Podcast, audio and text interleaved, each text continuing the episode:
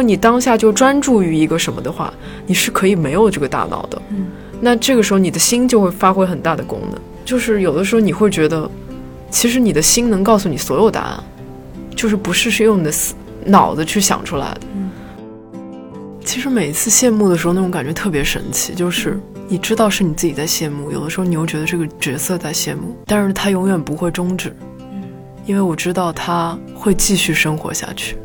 就演戏，它到底是什么呢？其实是一种探索，嗯，对自我的一种探索，对心的探索，对我们身心合一的探索，身心灵的探索。嗯，这些就是其实不只是做演员，那可能作为艺术形态来说，它都是。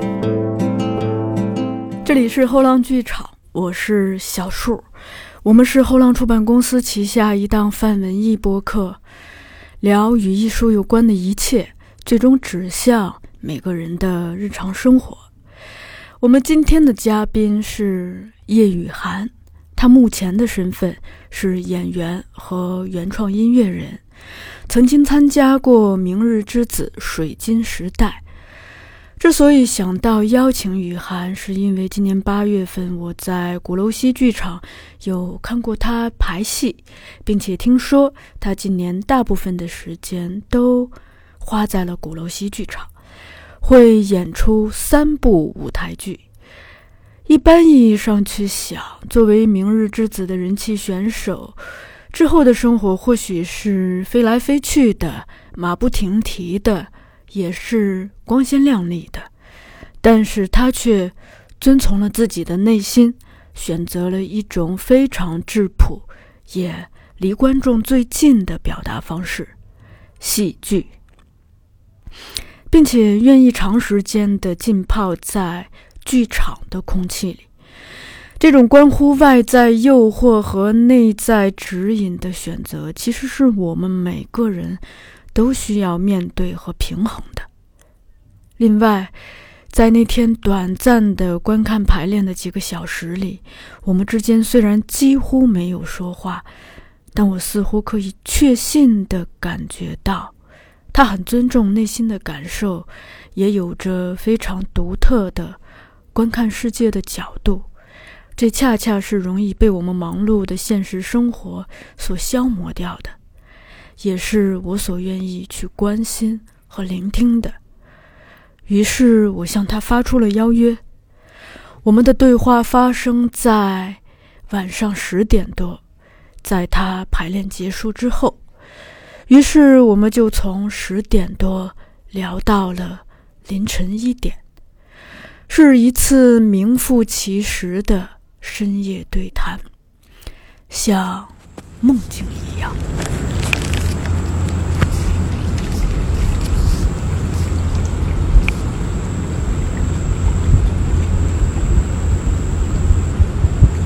先闲聊一下。就是比如说像现在这样，这已经快十一点了，来到这种出版公司的编辑部是什么感受？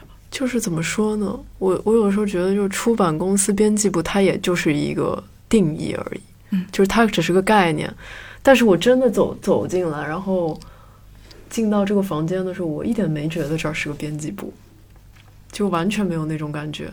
它像什么？而且主要是你给我的氛围也是那种，我觉得就是两个朋友在聊天。哦，对我就一点没有那种就觉得好像要很怎么样的，一定要以一个什么形式去干一件事儿，所以我也没有觉得，因为我觉得无论是哪儿吧，它就是一群人在做一个事情。嗯，对，所以我我没有觉得这里是一个一个什么什么样的一个感觉。对，嗯嗯，你。这几年应该大大小小的采访也蛮多的吧？嗯，怎么说呢？因为我我我感觉我其实其实就是跟不同的人交流。嗯，我是这么感觉这个东西的。嗯，但有些人确实很无聊。就是嗯，就是有的人他可能就是他是没有什么好奇或者怎么样去进入你的，他只是完成一个工作。对，嗯。嗯。因为我最早知道你，嗯，其实是因为鼓楼西的坏狗给我介绍的，嗯，他告诉我你今年几乎大量的时间都留在了鼓楼西，嗯。给予了鼓楼西剧场，嗯。因为你今年有三部舞台剧在嗯。演出。嗯也是因为跟坏狗聊，我才知道你参加过那个名叫《明日之子》的节目，嗯因为我不是那个节目的受众，我明白，我明白。但是为了准备这个，我还是看了一些的。啊，这样这么奇怪，所以我就是蛮好奇的，因为按就是一个常规意义上的假设，嗯可能参加完那样一个节目，可能人生轨迹是进入一种，比如说马不停蹄啊、明白是吧？但你却选择了舞台剧，嗯舞台剧它可能是作为表演或表达这个领域里来说，我觉得是非常的朴实的一个行业。嗯，对，为什么选择舞台剧？啊，就是你刚刚说了很多，这个得从头开始说。嗯我去明日的时候，其实怎么说呢？去明日之前，其实我的内心就挺平静的，一直都，嗯因为我觉得我好像很清楚自己要干什么。嗯。所以当明日来的时候，我当时其实是有点排斥的。一开始我就觉得，为什么我要去干这个事儿？这个事儿它跟我整个人这么的不符合，或者说它，这这就很像让我进入一个乱乱世，就有这种感觉。但是我当时是以一个目标去的，我觉得我害怕那个东西，就是我有点害怕，我进入了那种状态会让我极度的不舒适。但是我觉得所有人当恐惧和不舒适的时候，一定是有一个课题有待于解决，所以我觉得我应该去。但是我去完了之后，呃，刚下来的时候，我不知道别人怎么想，但对我来说，我觉得我现在还在跟这个东西斗争，就是斗争什么呢？就是我觉得那个东西它不属于我，嗯，就是我还是觉得不舒适。那不舒适就是我觉得我我好像在一个不太属于自己的领域里面工作，因为我我更渴望的是一些更深度的交流，嗯，但是在那样的一个环境里面，我时常觉得自己没有人可以交流，没有人可以真正的交流，因为就像你所说，就是大家都马不停蹄，这样，嗯，然后鼓楼西其实是因为当时史航，史航老师就是也是很神奇，他确实也是因为明日知道我的，然后他因为他对我的作品很感兴趣，所以他就在微博上给我留言，然后我们就有聊聊到过这个事情。然后当时鼓楼西就有在苏州做一场朗朗读会，然后我其实对这个东西挺感兴趣的，因为我知道我有东西想分享，嗯，但是我很确定我可能在某一个受众里面分享它是不针对的，所以我更想去分享给，不是说那一那一部分人我就不分享了，而是我觉得那我在这一块儿分享会怎么样，然后我就去了，去了之后，后来那天就杨朵姐她刚好在。嗯然后她就说：“哎，我觉得，他说他那天有点担心我，他说因为觉得我可能是个歌手或者怎么样，他觉得他不确定我在台上会怎么样。对他当时是这么说，因为他是怕你唱起来吗？那当然也不是了。他说，因为当时就是一起的都是很有很有经验的演员，然后就有点担心我，但是他说没想到还挺好的。嗯，然后我们当时就有了一些沟通，然后后来正好鼓楼西就做那个戏剧计划，就一加一嘛，嗯然后就认识了邵邵思凡导演，然后当时就是试了那个卡艾罗，嗯嗯然后当时我就觉得，我当时只是抱着一个就是觉得哦，太好了，我可以看到一个新鲜的什么东西，嗯哼我想知道就是这些话剧导演他们眼里的世界是什么样的，所以对我来说这个很重要，我就去了。但我从来没想过我真的会去演，其实，嗯就是想都没敢想。然后后来邵思凡导演他确实很神奇，他说：“哎，我觉得你可以。”然后我就去了。但是我我记得特别清楚，就是邵思凡导演当时说了一句话，他说：“卡艾罗是他想分享给观众的东西。”他说他希望就是有更多的人知道他。对，因为他说他觉得卡艾罗就像很多已经玩累了的人到剧场里面的一些休息，所以我就觉得，就是我觉得我应该我要跟他一起做点什么，因为我很确定我也想传递这个东西。然后通过了这一次之后，我就感觉在那部戏里面，无论它呈现怎么样或者怎么样，我不知道。但是对我来说，我觉得我得到了真正的交流，嗯因为跟这一些人在一起，你很舒服，因为我知道我能找到同伴了，就是那种感觉。嗯，就至少你能看到一些希望，我是这种感受。嗯，然后我就觉得人有的时候是需要平衡的，就像你你问我的问题，我为什么会选择舞台剧？我不知道，这是我当下的一种感受，那我就选择它。但是我觉得，如果人一直恐惧一个状态，比如说我，就像我，我会很恐惧，就是我要去做一些我好像不是很喜欢的事情，但我觉得那个问题一直没有被解决。我觉得有一天我会平衡，就这个平衡，就是我不再觉得，呃，我觉得做任何事我都可以，嗯那都是我。或许有一天会这样，但是我知道我很当下，最终的目标也都是找到同伴。嗯对这就是为什么我选择鼓楼西，因为我觉得鼓楼西，无论它怎么样，就是它的内部是有一群伙伴的。然后你也提到了思凡和卡海罗，因为思凡是我们的朋友，他跟我们录了有三四期节目，哦，思凡导演，而且我跟思凡是第一次见面之后就约节目，第二次见面聊了四个小时。我觉得思凡导演是个非常有意思的人，但是你知道吗？就很神奇，这个东西就是，嗯，说到思凡导演，我就就是呃，前段时间我们还见了一次，就是他说的，就是他他想要排的一个东西，我就能立马的看到，因为我就是感觉我跟他在这方面非常契合，就是这个契合，就是我会觉得很高兴，就我会内心觉得兴奋，嗯就是他会有这一部分。嗯但是我跟思凡导演平时就是在我们的生活中，嗯我感觉，我觉得我会做一直支持他的嗯那种人，是很肯定的，因为我知道他的作品是什么。嗯即便就生活中没有过多的交交际或者是怎么样，嗯我觉得这都不重要。反正就是提到思凡导演这个人，我就觉得他的他有很明亮的那一部分，人家还排了个戏叫《三年是吗？对，好哦，对，我想起来了，是的，深圳》。在深圳，对，嗯嗯那卡埃罗呢？你好像是不是在认识思凡之前就读过他的嗯，对，相关的作品？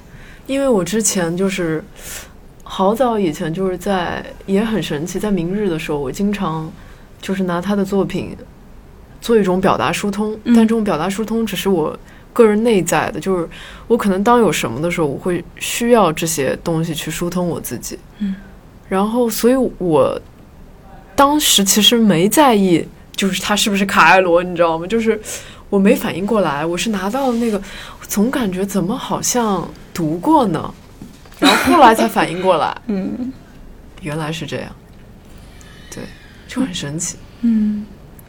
而这个戏又是讲就是人的感性、直觉，嗯，让我们放弃，也不是说放弃思考，就是不要太被思考所所困主宰。对对对，嗯不要被被这个东西所那个，嗯嗯，那这个东西对你来说是一种什么样的信息呢？我觉得对我来说就是应该这样。嗯，我之前看过，应该是爱因斯坦说的一句话，大意哈，就是我们人真正需要的是直觉，对啊，思考是副产品，但是我们很多时候都本末倒置。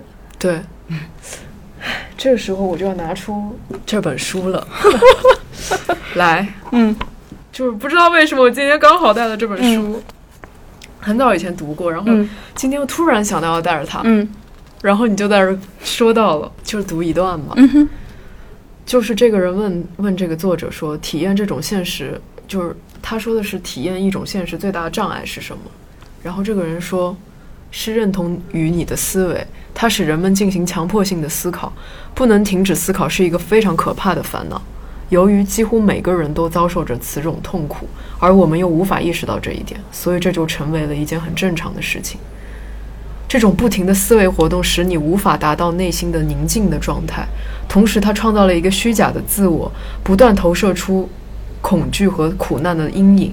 就是其实我一直觉得就是这样，就是怎么说呢？就是是我们的脑子分裂出幻象，然后这个幻象让我们觉得恐惧或者痛苦或者怎么样。这个东西就像其实有过去、未来和现在，比如说有这样的一个时间，但是我们很多人就留在过去了，或者去未来了，嗯就是觉得过去就以前的这件事儿我做的怎么怎么样，或者未来如果我我怎么怎么样，就这些东西给我们让我们的大脑去思索。但如果你当下就专注于一个什么的话，你是可以没有这个大脑的。嗯那这个时候你的心就会发挥很大的功能。就是有的时候你会觉得，其实你的心能告诉你所有答案，就是不是是用你的思脑子去想出来的。嗯对，所以我觉得就是因为这个东西，我觉得我跟卡埃罗有个极大的契合，就我非常认同他的一些想法，嗯包括卡埃罗里面所描述的自然。对，而且卡埃罗确实就是这个东西，我觉得是所有演员都该去读的一本书，就是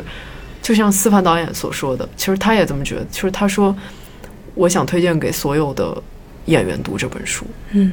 那你是从大约什么时候开始自觉的意识到这一点？一八年吧，三年前，嗯二十三岁吧。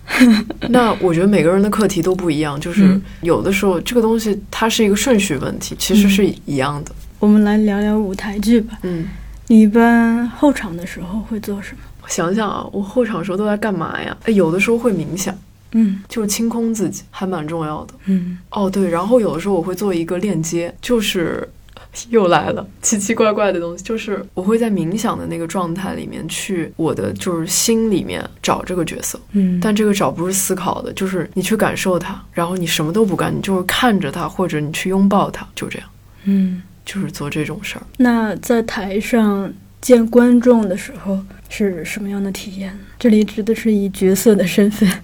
我明白，我明白，这个东西它很很难真的去描述，因为怎么说呢，就是无论是什么样的舞台，就是说你是其实所有东西都是现场的，嗯，所以你你的观众其实一定是你的一部分。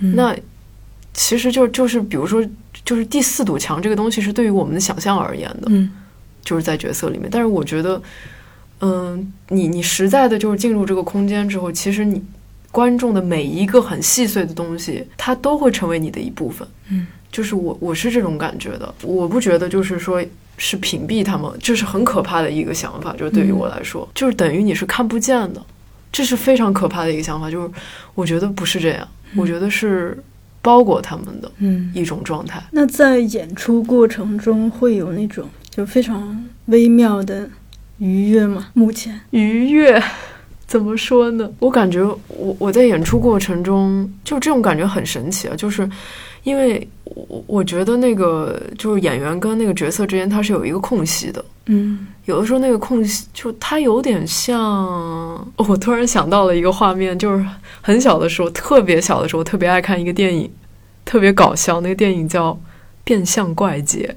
它是一个，就是你戴上那个面具了之后，你就会变成那个一个绿色的一个头的一个、嗯一个一个人。然后，但是我最被那个电影吸引的是，就是在他要戴上这个面具前，就这个面具的之间，就是他跟那个人之间会有缝隙。对那个缝隙之间会有，就是一种能量，就是我是这么感觉的。嗯哦，所以你问我的那个愉悦感，我觉得这个东西是存在在我跟角色中间的那个缝隙里，这个东西很难去形容，就是他那种愉悦愉悦感到底是什么。因为我以前是个很讨厌表现自己的人，以前非常希望的一个就是你们谁都别看到我，就是那种状态。嗯就是我很难有那种向别人表现或者很愉悦那种心情，就很难。但是可能有一些人会有，我也不知道。反正我就感觉我的愉悦肯定不是那种。对，嗯。那谢幕的时候嗯是一种什么样的感觉呢？因为谢幕和后场同样的神奇，就是你介乎自己和角色之间是一个暧昧的状态。其实每一次谢幕的时候，那种感觉特别神奇，就是嗯你知道是你自己在谢幕，有的时候你又觉得这个角色在谢幕，但是他永远不会终止，嗯，因为我知道他会继续生活下去。角色。对，嗯那种时刻，我不知道，我觉得我的谢幕有的时候好像谢幕的不是给观众，嗯肯定观众也是一部分，也是给自己，但有的时候是给一个更大的一个东西。我记得之前有一本什么书上，我突然就很共鸣那句话，他说演员有的时候在台上就是一种献祭，我是有这种感觉的。嗯对，但是我不觉得献祭是一个不好的词或者怎么样，有的人可能会觉得这但我觉得那是一件非常神圣的事情，一种敬畏。有的时候，嗯嗯，这就是我对谢幕的感觉。但是以我看到的卡艾罗的那场演出，嗯当谢幕之后，很快就意味着你要来到外面去见到更多的观众。嗯，这种交流是什么样的感受呢？因为在我们国内很多演出其实是缺少这个环节的，就是演员谢幕之后就大幕拉下，演员回到自己的生活，观众回到自己的家里，就是这个就被隔绝了。但是我也留意到，比如说日本很嗯重视这方面，嗯。一个是他们有一个初代，嗯嗯，嗯，就是观众可以站在某一个路口，嗯。嗯，去等待演员卸妆之后，看他如何经过自己的面前，回到他的家的方向。嗯嗯，更有一些演出演员会直接谢幕之后来到观众的出口嗯去送别，甚至握手交谈。嗯，我觉得这个做不做到也都可以。嗯你我感觉你问了一个挺关键的问题，因为我还真没想过这个。我甚至在想，就是那那个时候我的我的感受是什么？我觉得就挺正常的，就是回到了生活中，出去而已。嗯，对，好像就是这样。那当这一切都结束，嗯自己回到家的这个过程，我我总觉得就是我对这个瞬间是很好奇的。我们观众离去的时候是一群人一起离去，三三两两，甚至可以听到其他观众的议论声。但是演员的退场是独自离去，告别观众，也暂时的告别这个角色，哪怕只是说最最后一场的那种，也不一定。就比如说中间还不它是太一样，就最后一场确实最后一场是对嗯场一个段落的告别。就其实我感觉最后一场和前面会确实是不太一样的，但是我我真的没有那种觉得很独自或者很孤独的感觉，好像真的一点都没有。总感觉这个东西还一直陪伴着我呢，因为我觉得人与人，或者说你你跟你的角色，或者你跟作品，或者你跟一起合作的人，或者怎么样，就是有的时候，就比如说作品，就有的时候像个孩子。我一直觉得，这个作品可能对于导演来说，他有一个有点像个孩子，嗯但是孩子很有意思的一个点就是，你就是在他需要生长的时候，你得剪掉那根脐带。嗯但是这根脐带剪断了之后，不代表他就不是你的孩子了。嗯但是你要放他自由的去去吧，嗯，就我觉得是这样。嗯我觉得有的时候，你你刚刚那问的那个问题，我之所以不觉得孤单，是因为我觉得这些东西都还一直在。嗯，那比如说演完有很长一段时间，会不会有怀念某个角色的瞬间？我觉得不是怀念角色，嗯因为我我很清楚的知道，很多人会很限制，就是这个限制是是说，就是比如有些人就觉得你就不可能是这个角色，或者说你就那个角色的你的某一面，可能他得他可能就不在你的那个身体里。我觉得不是的，那都是定义，就是我们人也会对自己定义，就觉得我好像就该这样。那这个东西就是你的脑子限制住你的。当你的心足够发达的时候，其实这些都不是什么限制的，就是很多东西它都都自然而然的出现了。等一下，我刚才在回答什么问题？我突然又发散出去了。是否怀念？哦，对对对，所以你明白吗？就是嗯因为我知道那个角色他在我身上留下东西了，嗯我还在跟他一起呢，所以我就像我所说，就我从没觉得我跟他断过任何的，就就剪断了或者怎么样，所以我不会怀念他，我只是在跟他一起而已。嗯但是你一定会想念那些跟你一起一起的人们，这也是脑子 生发出的东西。就是其实你的心，你知道这些人他无论是走了还是怎么着的，其实他永远都在你的嗯哼你的生活中，以某种方式陪伴着你。嗯对，但是感觉人还是会有这种感受，就是可能会想念一些人。嗯，对。那我突然想到一个问题，嗯，那你是不是对死亡也会没那么的难过？如果这样子去理解的话，是嗯因为我知道不会真的死。嗯我不知道，可能在这个社会中，死亡是什么，但是在整个自然里，死亡是什么呢？你你是没有办法去用任何东西去评判它的。嗯比如说叶子它落到地上，它会给树提供新的养分。嗯那它死了吗？我觉得它没死。嗯，对，所以我觉得就是死亡这件事情，我们的一个东西它一直在延续，你不知道它延续去哪儿了。所以我觉得死亡它并不可怕。嗯有的时候你甚至可能死亡的那一瞬间，你突然有一个东西就明白了，或者怎么样，你并不知道那个东西它到底是什么。所以我觉得这都一切的可能。嗯对，所以我觉得死亡不可怕。嗯，嗯，我们再稍微的倒带一下，又倒带，好的。比如说在排练场，嗯因为我看过很多的排练，其实对于一个没有耐心的人来说，嗯，排练是非常的枯燥的。对于没有耐心的人，好的。对，所以也很好奇，就是在排练的这个，往往还是一段蛮长的时光，在这个过程中，你一般会是怎么样的呢？因为你现在刚好正在排练。我从来都没想过，竟然会有人觉得是个枯燥的时光。因为你置身其中嘛。对，因为我不知道，我我怎么说呢？嗯因为可能我的视角啊，就是说你，就是我的视角，它比如说，就是我在排练的时候，嗯那除了我自己在里面的时候，我可能有的时候在旁边看，嗯那你也能看到很多不一样、有意思的东西，嗯无论是导演的还是演员们的，因为每个人身上，你只要往深里面看，你是能看到无非常多很璀璨的东西的。嗯所以是很高兴的一件事。对，嗯可能你当下会被一些就是你的一些东西的不如意所困扰，但是嗯不代表你每一秒都都被困扰。嗯，对。那我唯一的看到你排练，嗯 也无意的看到你在不停的做笔记，会记什么呢？我想一下，那天 人数的话，就有的时候我会在别的角色上看到一些灵感。嗯但这个灵感其实它有可能无关于就是就是我或者怎么样，但是我会把它记录下来，嗯或者我看到了这个角色的一些东西，我会把它记录下来。但可能这个对人数没有什么意义，但是这对于我有意义，就是我会把它给记录下来。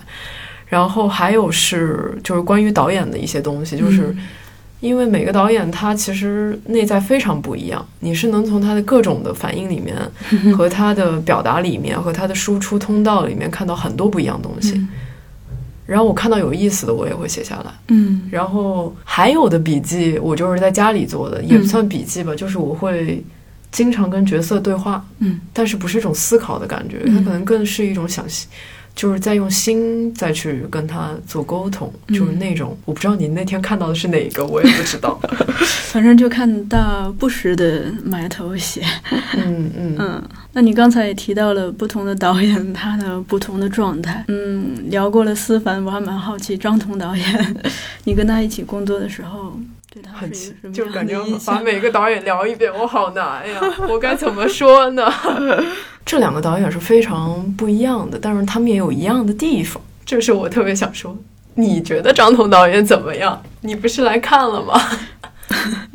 我跟他接触不多，就是感觉我没啥感觉，就是也不能说没啥感觉，就是因为他话很少嘛，他他一直让大家去去做，可能是是不是因为我看的时候你们还在粗牌？怎么说呢？就是其实我对张彤导演的感受是很非常丰富的，但是呢，他是个很难让人描述的人，嗯，因为他里面有个很巨大的东西，其实，嗯，但是可能他表达的少。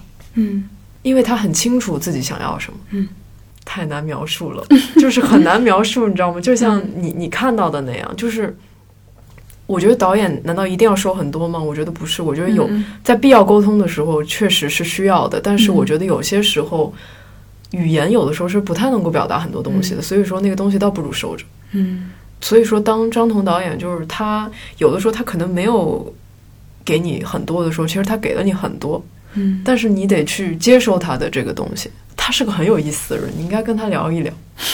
好的，就是两种有意思，嗯就是他跟思凡导演有一个东西是，嗯，不是说他们的输出途径不一样，嗯但是我觉得就是怎么说呢，反正不太一样，嗯就是很不一样。对，嗯，嗯，那你现在合作的导演呢？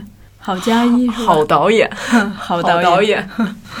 就平时因为佳一就是怎么说呢？因为也算是朋友吧，所以就很少叫他导演。嗯嗯，加一呢，就是张彤导演是一个非常稳的导演，但是他有很多的，他其实自己里面有非常多的灵感，嗯，就是他是一个这样的人，但是他知道在一个框里面，他心里面会有一个很明确的一个东西，就是他可能不太会给你表达出来或者怎么样，但是他其实是一个很很稳定的一个状况，嗯。很多时候。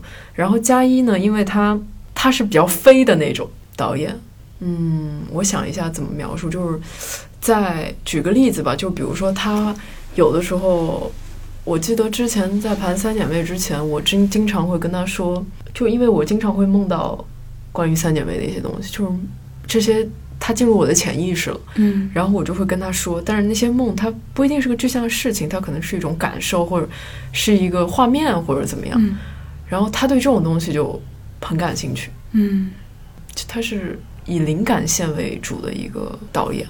嗯他是这种类型的。但是张彤导演呢，他是一个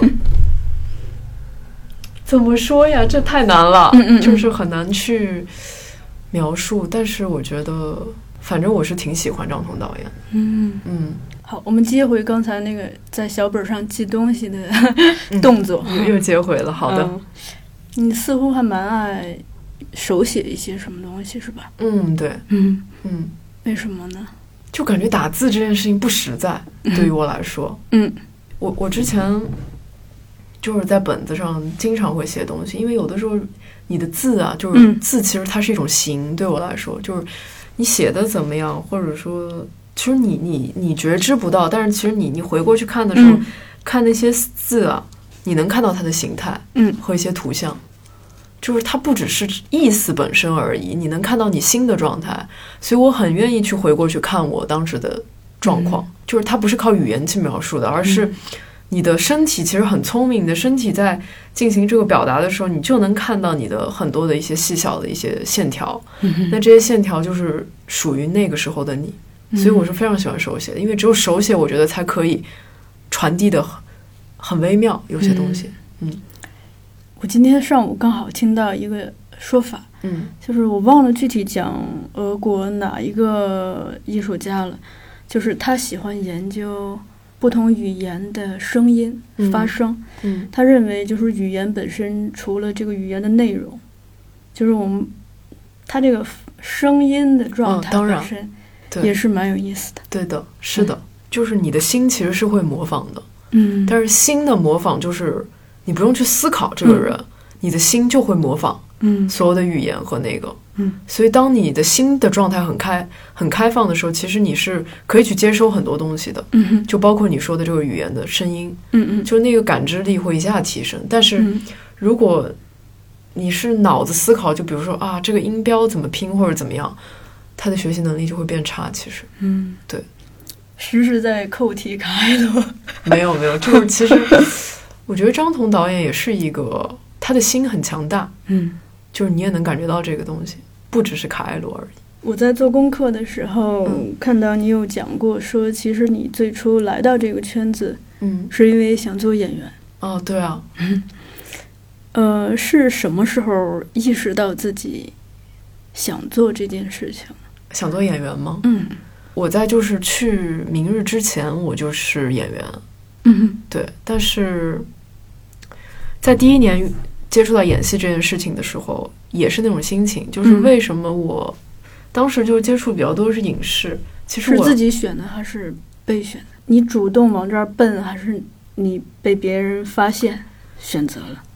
呃，这这件事情很神奇啊，就是你很难说是主动还是被动。嗯就是我以前啊，就是有点，其实我我觉得我有点障碍，有的时候就是我很害怕被摄像机看到，有的时候嗯。以前是这样，嗯。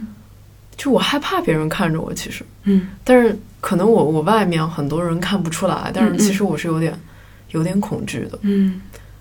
然后越是害怕，我就越想把这个东西给突破了。嗯。对，但是当时只是因为这个而已。但是到第二、第三年的时候，诶，我突然觉得这件事情开始有意思了。嗯，因为我觉得这是一种对人的探索。嗯。啊、就是对生命的探索。嗯所以做演员这件事情对我来说，不只是就演戏它到底是什么呢？其实是一种探索，嗯，对自我的一种探索，对心的探索，对我们身心合一的探索，身心灵的探索。嗯这些就是其实不只是做演员，那可能作为艺术形态来说，它都是。嗯但是做演员对我来说为什么那么重要？是因为我在这样的一个状态里面，我已经知道了我能遇到同伴，嗯。那我就抓住这个东西。但我不确定，可能十年后，我可能会觉得做一个画家比较好，或者做一个摄影师比较好，这都是一种形态。嗯。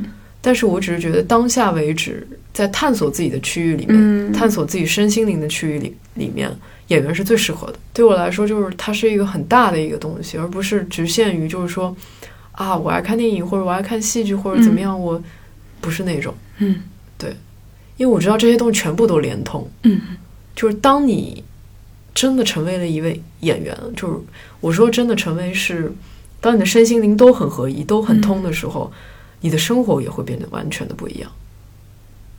你看待这个世界也会完全的明亮，或者有什么质感。嗯我觉得这都是一种途径。对嗯。然后我们现在到目前为止，你已经两次提及害怕被看见，嗯嗯就你有没有再深入的去探究一下，为什么会有这样子的心理呢？哦，我我大致是知道的，因为在我幼儿园的时候，我妈经常让我转转幼儿园，嗯而且我不知道为什么，就是当时我是很害怕去幼儿园的。嗯然后其实当时我很想在家里待着，我幼儿园很长的一段时间都在家里面待着。然后因为我不喜欢跟小朋友们一起，我不知道为什么。然后小学的时候也是，就是因为家里的一些关系，所以嗯，怎么说呢，就是算是早读了一年吧。嗯这样，然后我早读了一年之后，当时我去小学的时候就已经是有一些同学已经在上课了。嗯然后我又是属于那个最呃，就是外面的那个人进去的，嗯嗯就是这样的一个视角。然后初中的时候好像挺开朗的，但是我很清楚我有那个外面的视角。嗯。对，然后高中的时候也是，就是那个害怕被看见，我觉得现在应该不怎么有了，嗯，但是以前这种感觉是非常强烈的，就是我希望把自己隔离在外，就是嗯。这样的一个一个感受非常的深刻。但是现在不觉得了，现在也很想进入，就这两个东西得一起来，就感觉。是因为经常的换学校、幼儿园导致的对嗯，不知道，就是新的集体的陌生感吗？我只是好奇。对，我觉得有可能是嗯因为这个东西很难说，就是因为一件事情或者怎么样，嗯它是很多东西它集合在一起，嗯。把你变成了一个什么。但是我觉得，呃，这个东西就是对我来说有一个非常好的东西，就是因为我经常在外面，嗯。所以我能看到很多人，嗯。我能看到那些人的心嗯。和状态，然后我觉得我遇到了那些在外面的人，或者说嗯。被隔离开的人，或者说我能知道他的内心有一块儿什么区域，他是需要被治愈的，或者嗯治疗的，或者那一块区域的时候，我愿意去关注这些人，嗯，我愿意去关注那些局外人。对，或者说跟这个世界有一些格格不入的一一些嗯。人，因为我很确定他们不是，他可能不是跟世界在对抗，而是在嗯。拥抱这个世界。嗯。那我觉得我就在寻找这一群人，嗯。我就是愿意告诉他们，还有我呢，就是我，嗯嗯。我也是这样，可能嗯。我也我也在这儿，我们可以一起去做些什么。嗯对我觉得这是对我来说传递最重要的一件事情。嗯，在这个过程中有你特别喜欢的演员吗？或者不止不只是演员？这种很很专项的问题，我就不太会，我不知道要怎么回答。嗯嗯，因为我是个很发散的人，就是嗯有的时候我看到一些作品吧，他可能我只记得作品本身，嗯，有的时候不太关注那个。我应该想问的是喜欢的角色，别人演的角色，不管是文学的角色还是戏剧的、电影的，也不只是喜欢，是连接。你明白吗？就是我很可怕的一个点，就是我其实我有的时候觉得我好像更愿意跟所有人交流，嗯我愿意看着所有人。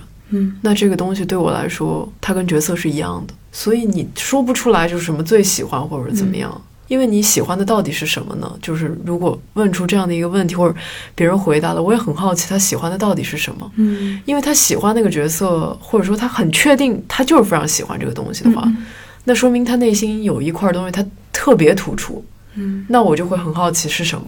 嗯，但是我现在说不出来，就是到底是一个什么。我们这个上半部分就先聊到这儿。嗯，好。嗯，可不可以听一首音乐？我最近就是又突然想起来一个日本的一个乐队，嗯。然后这个乐队的主唱已经去世了，对，然后好早好早以前的乐队。嗯，叫什么？叫 Fishmans，嗯。就是它是一个摇滚乐队，然后，嗯，但是这个乐队很不一样，它是它好像是九几年的时候的乐队吧，我看一下，对，但是当时他们的里面已经有非常丰富的信息了。嗯就是不是说那种信息，是非常丰富的感感官，嗯而且很自然。就是这个这个东西，就是他们之就是之前就是所有的歌什么，当时就是他们所有的歌都是在环境音里录的，嗯就比如去山里啊，或者怎么样，就在那样的一个状态下面，嗯所以你会觉得他给了你一些，因为我们的感官可能五感里面就是它就是这样，然后。除了五感之外，其实我觉得人是有意识的嘛。那这个意识，他也能感受到很多东西，所以这些东西是同时打开的，就是他们的嗯那个音乐，音乐对。然后我就觉得，对，然后我最近就突然想到他们，嗯然后我就最近在正好在又在开始听他们的歌，但是但是他们的主唱在九八年还是九七年的时候就去世了。嗯然后乐队也很有意思，就是当一个灵魂它逝去了，就是这个人可能这个主唱是因为他自己也是创作者，所以他逝去的时候，这个乐队的魂就好像丢了一样。嗯之后他们的作品里面就好像少了些什么。嗯